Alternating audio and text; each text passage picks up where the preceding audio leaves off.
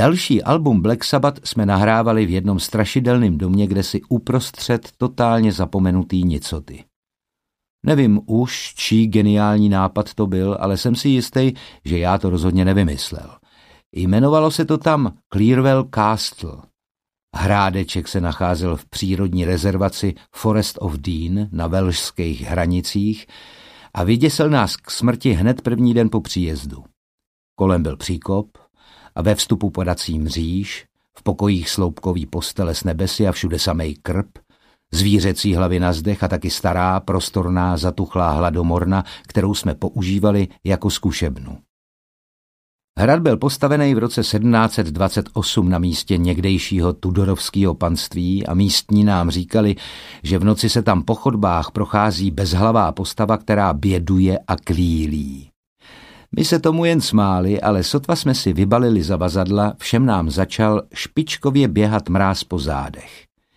Při nejmenším nás to alespoň uvolnilo, pokud se týkalo novýho alba. Víc jsme si dělali starosti se spaním v samostatných strašidelných pokojích s meči a brněním na stěnách, než s další deskou s milionovým prodejem. Když na to přišlo, byli jsme ve stejný míře knížata temnoty jako knížata volovin a předposranosti. Vzpomínám si, jak jsme šli tenkrát o Vánocích ve Filadelfii do kina na film Vymítač ďábla.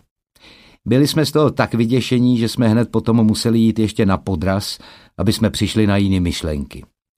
Ale i tak jsme nakonec všichni spali v jednom hotelovém pokoji, protože jsme byli vystrašení jak hovada. Je to legrační, protože po letech pak Linda Blairová, která v tom filmu hrála ďáblem posedlý dítě, začala chodit s mým kámošem Glennem Hughesem z Deep Purple. Ukázalo se, že má rozhodně ráda muzikanty. Chvilku dokonce chodila s Tedem Nagentem. Do mý blízkosti se ale nikdy nedostala. To do prdele ani náhodou.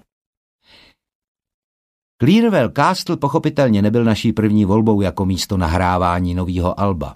Podle plánu jsme se původně měli vrátit do vily v Bel Air, kde jsme chtěli materiál na další desku složit, ale potom jsme zjistili, že v Los Angeles nebudeme moct vůbec nic nahrát, protože Stevie Wonder si do našeho nejoblíbenějšího studia v Record Plant postavil gigantický syntezátor.